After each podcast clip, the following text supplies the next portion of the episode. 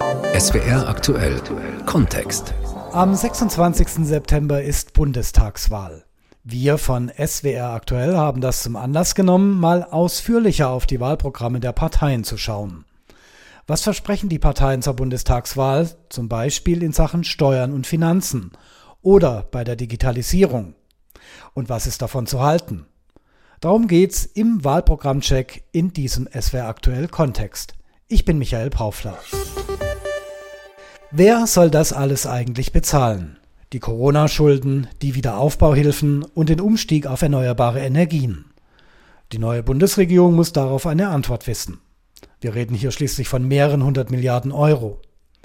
Unser Korrespondent Lothar Lenz mit einem Überblick über das, was schon an Schulden aufgelaufen ist. Wer immer die nächste Bundesregierung bilden wird, bevor die Koalitionspartner über politische Vorhaben sprechen, müssen sie einen Kassensturz machen.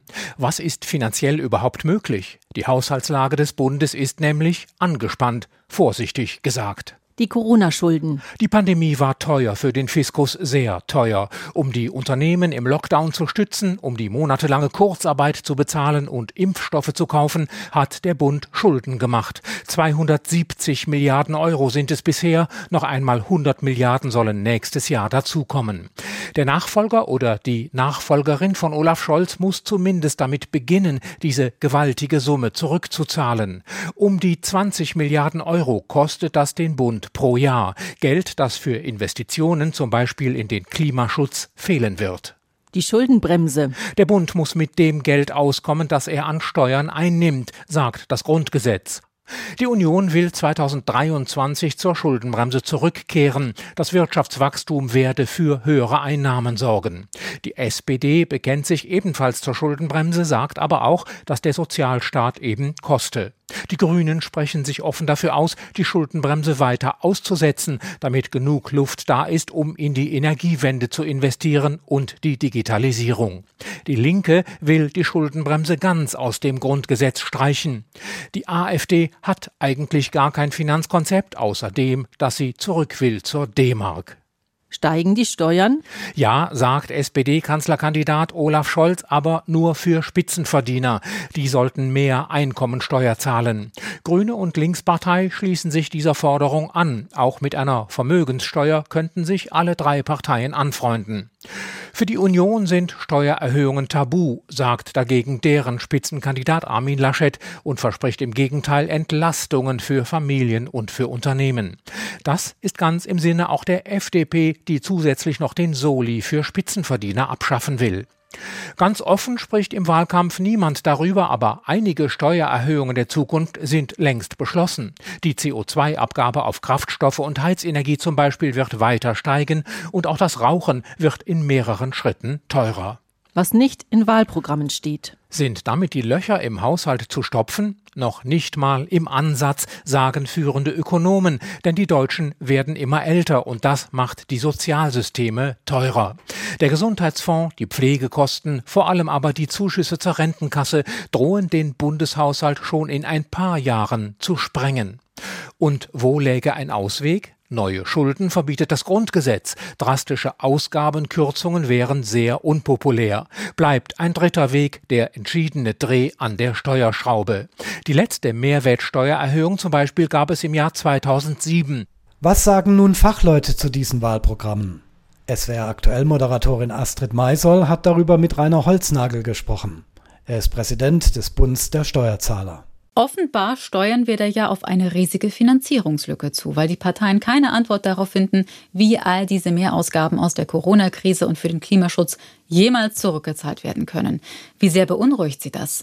Es ist schon sehr beunruhigend, weil letzten Endes in der Diskussion nicht die richtigen Prioritäten gesetzt werden. Natürlich brauchen wir jetzt Klimaschutz, wir brauchen auch eine Transformation der Wirtschaft, aber wir müssen eben auch schauen, wo wir sparen wo wir vielleicht auch mit dem Rotstift im Sozialsystem ansetzen. Denn letzten Endes wird diese Diskussion ja außen vor von Sparmaßnahmen geführt und das wird irgendwann nicht aufgehen. Da helfen weder Steuererhöhungen noch andere Maßnahmen, sondern wir brauchen wirklich an dieser Stelle eine offen und ehrliche Debatte über die Prioritäten in unserem Land. Sie würden also sparen im Sozialsystem. Haben Sie da eine konkrete Idee, wo genau? Wir müssen überall sparen, aber eben auch im Sozialsystem. Ich halte die Ausgestaltung der Mindestrente für falsch. Sie trifft nicht wirklich diejenigen, die sie auch wirklich nötig haben. Wir hätten das anders regeln müssen. Es ist eine zusätzliche Leistung im Steuerbereich und vor allen Dingen, es belastet die deutsche Rentenversicherung verwaltungstechnisch. Und das Schuldenmachen ist ja nur eine kurzfristige Lösung. Mittel- bis langfristig müssen die Haushalte wieder in Ordnung gebracht werden, aber eben auch die sozialen Sicherungssysteme. Und da finde ich in den Wahlprogrammen zurzeit nicht wirklich eine Antwort. Gut, es wäre vielleicht auch etwas überraschend gewesen, wenn Sie sich jetzt als Vertreter der Steuerzahler auch für Steuererhöhungen ausgesprochen hätten, um die Kosten alle wieder reinzubekommen. Lehnen Sie Steuererhöhungen gleich welche Art grundsätzlich ab im Moment? Also als erstes finde ich, sollten wir diese Debatte mal ehrlich führen. Und äh, die Debatte um Steuererhöhungen wird so geführt, dass immer die anderen sie zahlen sollen. Reich sind in diesem Land immer die anderen. Das ist aber so nicht richtig. Deswegen finden wir auch kaum in den Wahlprogrammen der Parteien, die die Steuererhöhung wollen, konkrete Ansätze, wer sie denn nun bezahlen soll. Ich denke, dass wir langfristig besser fahren, wenn wir die Steuerbelastung konstant, wenn nicht sogar abbauen. Das haben wir aus der Agenda 2010 gelernt. Kanzler Schröder hat damals die Steuern gesenkt, was dazu beigeführt hat, dass die Steuereinnahmen gestiegen sind. Und ein Stichwort zur Vermögenssteuer, da kann man ruhig mal nach Frankreich schauen. Die Franzosen haben eine schöne Erfahrung mit der Einführung der Vermögenssteuer gemacht. Am Ende hatten sie nämlich weniger Steuereinnahmen, weil sehr vermögende Unternehmen und Personen das Land verlassen haben. Insofern muss man das einfach abwägen. Steuererhöhungen per se werden uns an dieser Stelle nicht weiterhelfen. Im Moment ist die Schuldenbremse ja ausgesetzt. Was sagen Sie? Brauchen wir die weiterhin und wie schnell muss sie dann wieder eingeführt werden?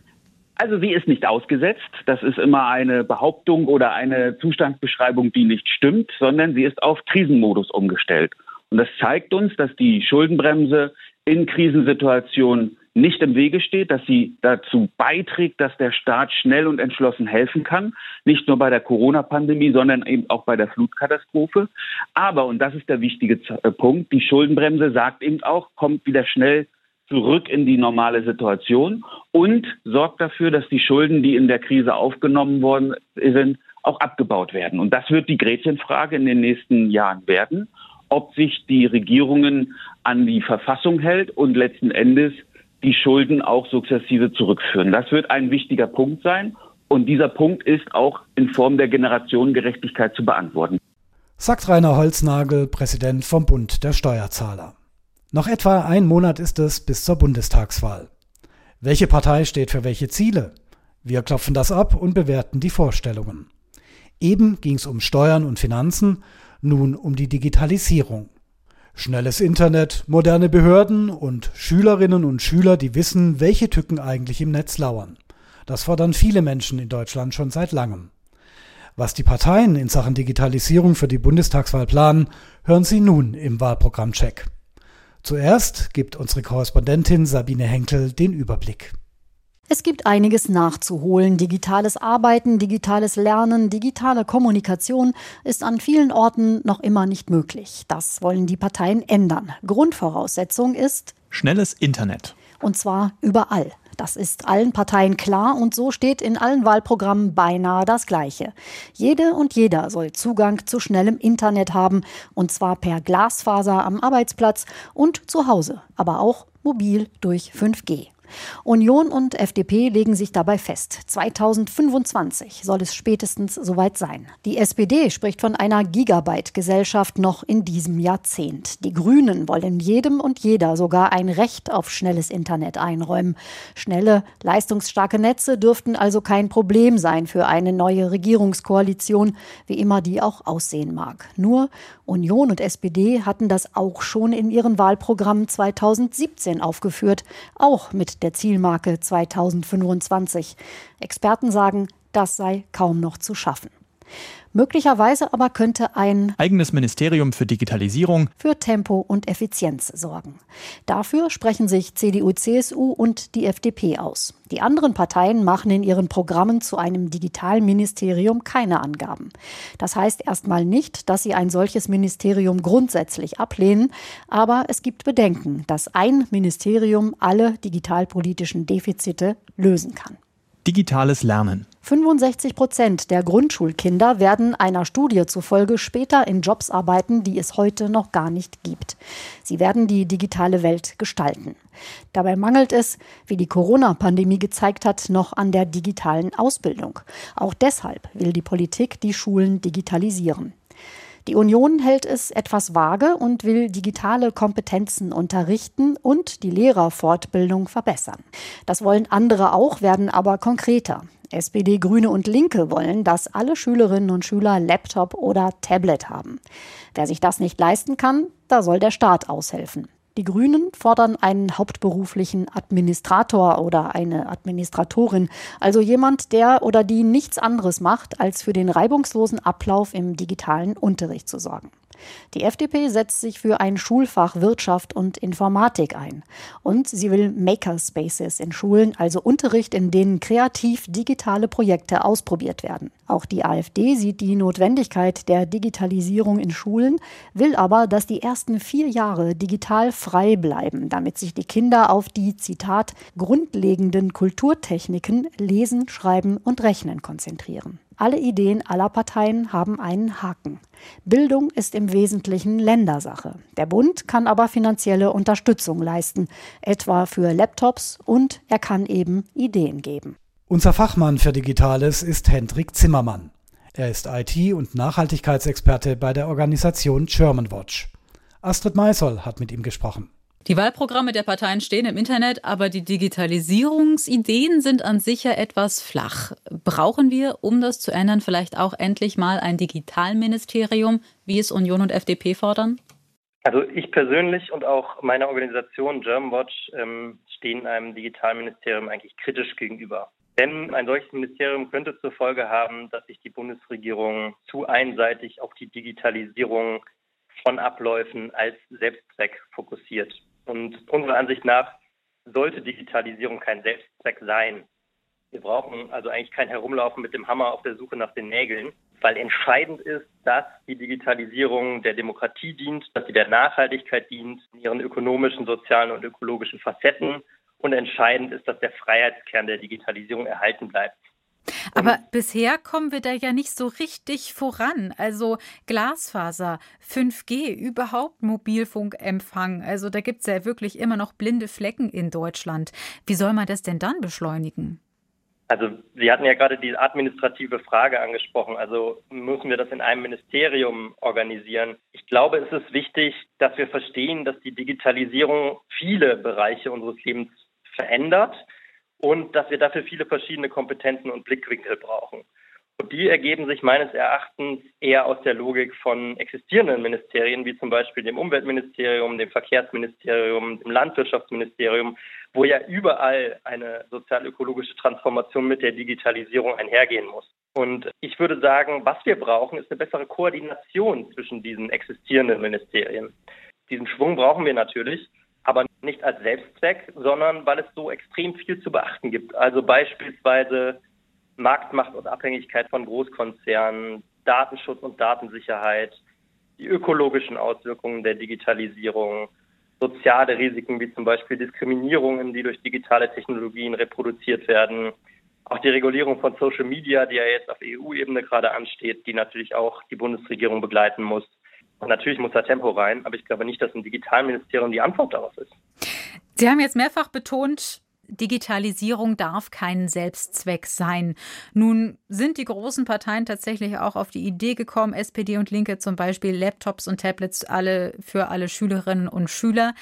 Wie schafft man es aber? Wenn ich Sie richtig verstehe, wäre das ja nicht Sinn und Ziel des Ganzen, sondern es geht auch um digitale Kompetenzen, um eine zukünftige Generation auszubilden.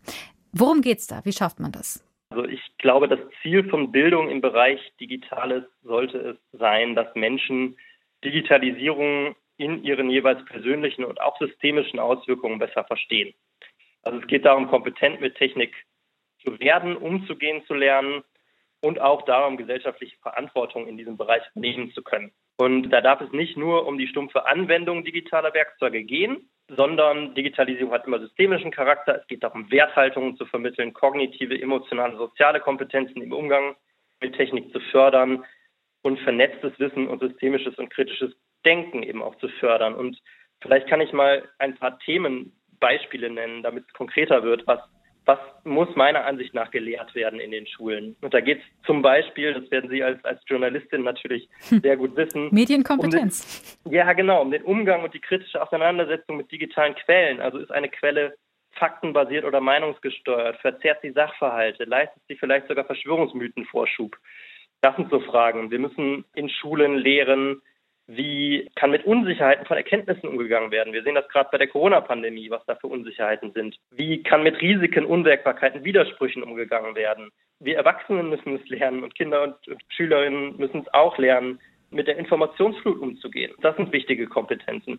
Und auf der anderen Seite brauchen SchülerInnen auch ein Verständnis davon, wie zum Beispiel Social Media den sozialen Vergleich fördern. Also in den USA gibt es seit diesem Instagram-Wahn, wenn ich es mal so nennen darf, eine Zunahme von Suizidraten unter Jugendlichen. Ich glaube, da müssen wir gegensteuern. Also es gibt ganz viele inhaltliche Punkte, ähm, wo wir ansetzen müssen.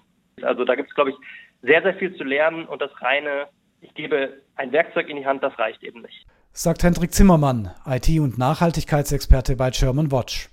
Und das war der Wahlprogrammcheck im SWR aktuell Kontext zu den Themen Steuern und Finanzen und Digitalisierung.